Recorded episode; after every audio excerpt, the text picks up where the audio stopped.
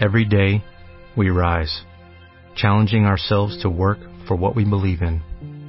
At U.S. Border Patrol, protecting our borders is more than a job, it's a calling. Agents answer the call, working together to keep our country and communities safe. If you are ready for a new mission, join U.S. Border Patrol and go beyond. Learn more at cbp.gov/careers.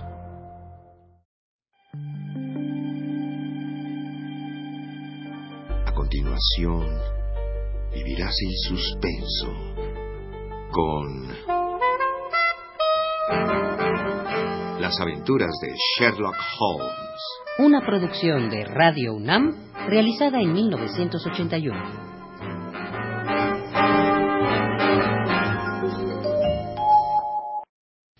En cuanto al artículo, lo escribí yo. ¿Usted? Sí, soy aficionado a la deducción. Y las teorías que hay sustento son tan prácticas que de ellas depende el pan y el queso que me como. ¿Cómo es eso? Porque tengo una profesión muy mía. Me imagino que soy el único en el mundo que la profesa. Soy detective consultor.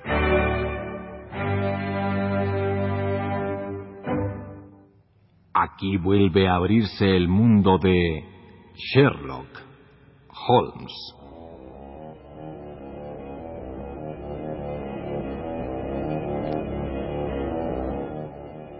Capítulo primero.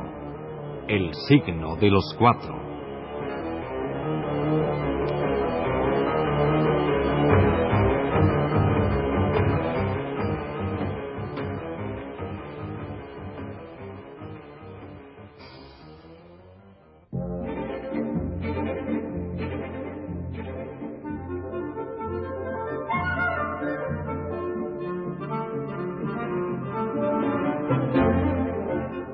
Más de una vez, durante los años que llevaba viviendo con Holmes en Baker Street, había yo observado que bajo las maneras tranquilas y didácticas de mi compañero se ocultaba una pequeña dosis de vanidad.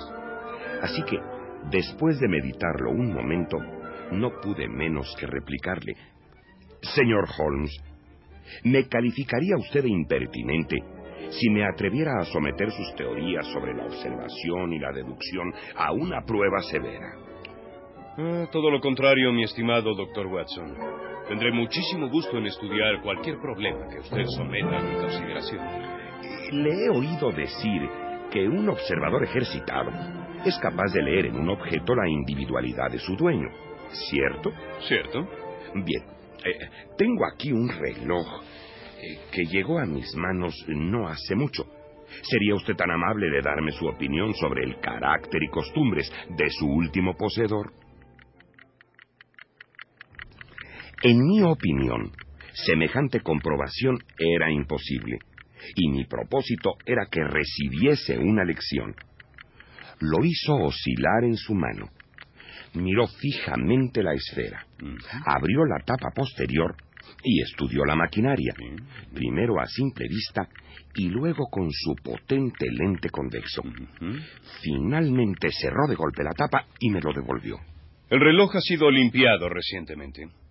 Ah, una cómoda excusa para ocultar su fracaso. Sin embargo, y usted podrá rectificarme, yo diría que la pieza perteneció a su hermano mayor, quien la heredó del padre de ustedes. Eh, Deducción obvia, si observamos las iniciales grabadas en la tapa posterior. En efecto, la W hace recordar el apellido de ustedes. Eh, Dichas iniciales, además, eh, son tan antiguas como el reloj mismo. El padre de usted, si mal no recuerdo, amigo Watson, falleció hace años. Las joyas, por lo general, pasan a poder del hijo mayor y éste casi siempre lleva el nombre de su progenitor, de manera que el reloj ha estado en manos de su hermano mayor. Siga. Eh, Me temo que fue un hombre poco limpio y descuidado. Que si bien al morir su padre quedó en buenas condiciones, desperdició todas las oportunidades de progresar y vivió durante algún tiempo en la pobreza, eh, con cortos intervalos aislados de prosperidad, hasta que se dio a la bebida y finalmente murió.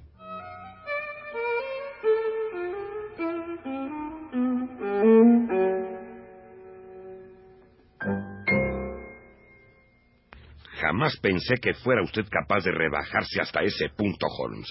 Usted se atrevió a investigar sobre la vida de mi desdichado hermano y ahora pretende hacerme creer que lo ha deducido mágicamente con solo mirar el reloj. Su proceder es poco amistoso y le confieso que me decepciona. Le ruego acepte mis disculpas, doctor Watson. Mirando el asunto como un problema abstracto, olvidé que tocándole de tan cerca le sería doloroso. Sin embargo, créame que antes de que me pusiera el reloj en las manos, ignoraba por completo la existencia de su hermano. No obstante, todo es exacto. ¿Cómo pudo adivinar? ¿Adivinar? la lógica, mi estimado amigo, no comulga con la adivinación. Observe con detenimiento el reloj y trate de seguir el curso de mi pensamiento. Lo primero que aseguré fue que su anterior poseedor era un poco. Eh, un poco sucio y descuidado. Si se fija en la parte inferior de la tapa, observará que tiene dos abolladuras y una serie de marcas y rayones. Debido a la costumbre de guardar en el mismo bolsillo otros objetos duros como llaves y monedas.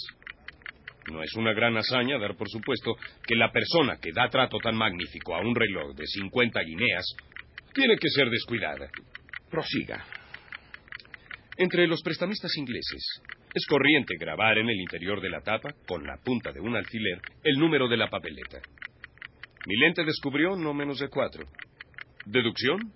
Su hermano se vio varias veces en apuros, al tiempo que gozaba de accidentales brotes de prosperidad.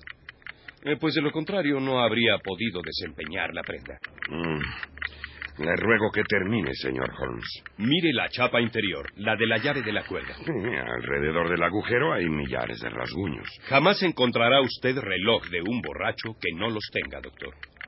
¿Puede ahora decirme dónde entra la magia en todo esto? Lamento haber sido injusto. Sin lugar a dudas, el excéntrico Sherlock Holmes, además de aborrecer la vulgar y monótona rutina de la existencia, poseía las tres cualidades del detective ideal. En la materia soy la última y más alta corte de apelaciones, mi querido Watson. No lo reconocen así sus amigos de Scotland Yard. ¿Se refiere a Gregson y a Lestrade?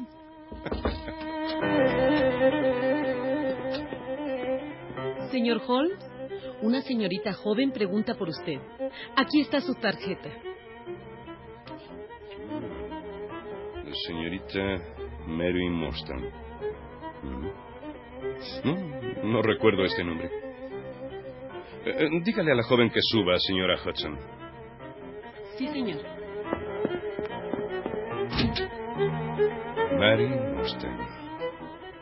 Mary Mustang. Eh, no se retire, amigo mío. prefiero que se quede. ¿El señor Holmes?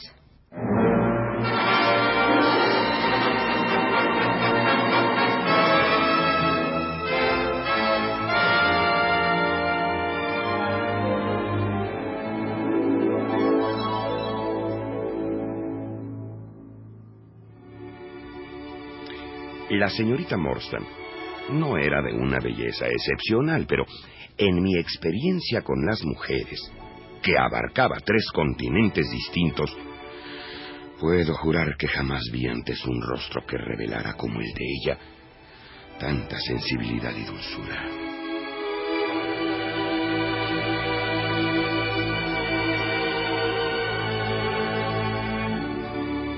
El señor Holmes le ruego tome asiento, señorita Morstan. Gracias. Eh, permítame presentarle al doctor Watson. Eh, señor Holmes, usted ayudó a la señora Forrester, con quien trabajo desde hace ya varios años, a desembrollar un pequeño problema doméstico. Esta vez soy yo la que necesita su ayuda. Eh, lo mejor que puedo hacer es dejarlo solo. si el doctor Watson tuviera la bondad de quedarse, estoy segura de que su ayuda será de inestimable valor. ¿La escuchamos, señorita Morstan? Mi padre, señor Holmes, era oficial en un regimiento de la India, donde se casó con mi madre, a quien tuve la desgracia de perder siendo yo muy niña. lo siento. Consiguió que me aceptaran en un internado en Edimburgo, en el que permanecí hasta los 17 años. Mi padre había sido ascendido a capitán y me telegrafió desde Londres para que fuera a verlo al Hotel Latham. El propio gerente me informó que efectivamente el capitán Arthur Morstan se hallaba alojado ahí, pero jamás pude verlo y hasta la fecha, señor Holmes, No he vuelto a tener noticias de él. ¿Cuándo dice que ocurrió la desaparición? Hace diez años, el 3 de diciembre de 1878. Entre sus pertenencias había una gran cantidad de curiosidades de las islas Andamán, en las que había estado encargado de los presidiarios. Eh, ¿Tenía su padre amigos en Londres? Que yo sepa, únicamente el mayor John Sholto, de su mismo regimiento. Se había retirado del servicio y vivía en Pondicherry Lodge, en Norwood. Ah. ¿Algún dato más, señorita Morse? Sí. El 4 de mayo de 1882 apareció en el Times un aviso en el que se pedía mi dirección. La señora Forrester, a la que recién empezaba a prestarle mis servicios, me sugirió que respondiera al aviso, y ese mismo día recibí por correo una cajita, dentro de la que venía una enorme perla. Mm. Desde entonces recibo una igual cada año. Vaya, Mire usted, aquí tengo una de ellas. jamás vi perlas más singulares y más hermosas. Esta mañana recibí además esta carta timbrada en Londres, con fecha 7 de julio. Lea usted, señor Holmes. La espero esta noche a las siete, en el tercer pilar del costado izquierdo del Teatro Lyceum. Si desconfía, lleve a dos amigos. No avise a la policía. ¿Mm? Será suficiente con que vuelva usted a las seis, señorita Mostan. Después de guardarse en el pecho la cajita con las seis finísimas perlas, Mary Morstan se retiró. Holmes estuvo también fuera un par de horas y a las seis en punto los tres partimos en dirección al Teatro Lyceum.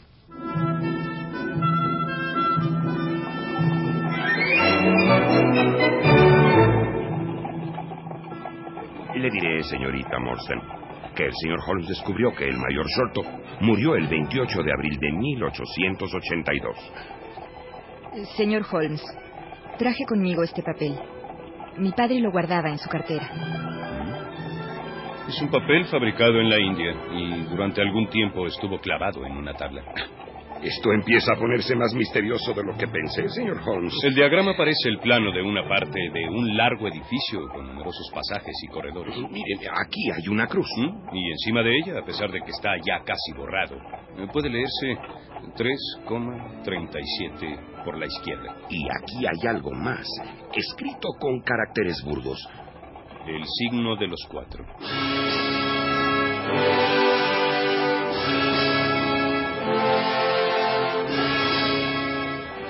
Jonathan Small, Mohammed Singh, Abdullah Khan, dos Akbar.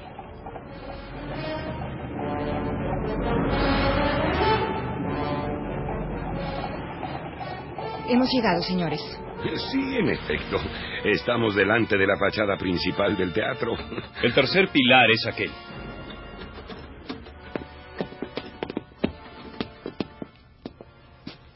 ¿La señorita Morstan? Yo soy. Y estos caballeros son mis amigos. Usted perdonará, pero tendrá que darme su palabra, señorita, de que ninguno de sus acompañantes pertenece a la policía. Le doy a usted mi palabra. Bien, entonces pongámonos en marcha.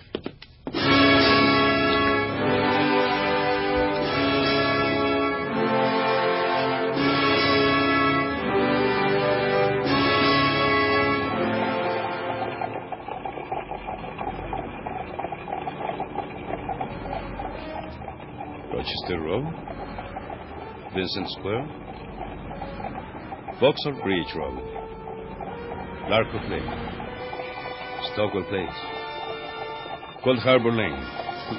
Nuestra misión, amigos míos, no parece llevarnos a regiones muy elegantes.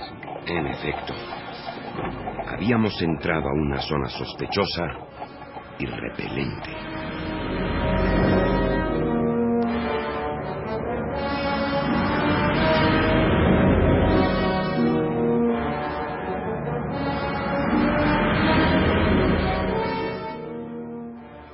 Escuche usted nuestro siguiente capítulo.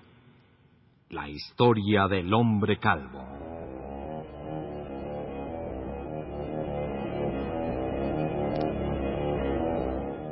Sherlock Holmes de Sir Arthur Conan Doyle. Adaptación Pilar Campesino.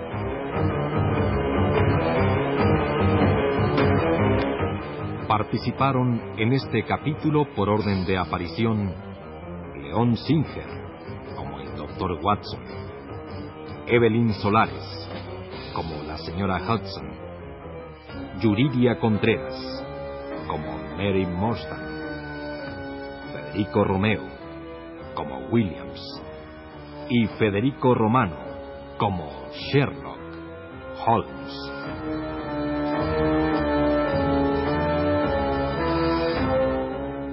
Grabación y montaje, Manuel Estrada. Dirección, Rolando de Castro. Una producción de Radio UNAM.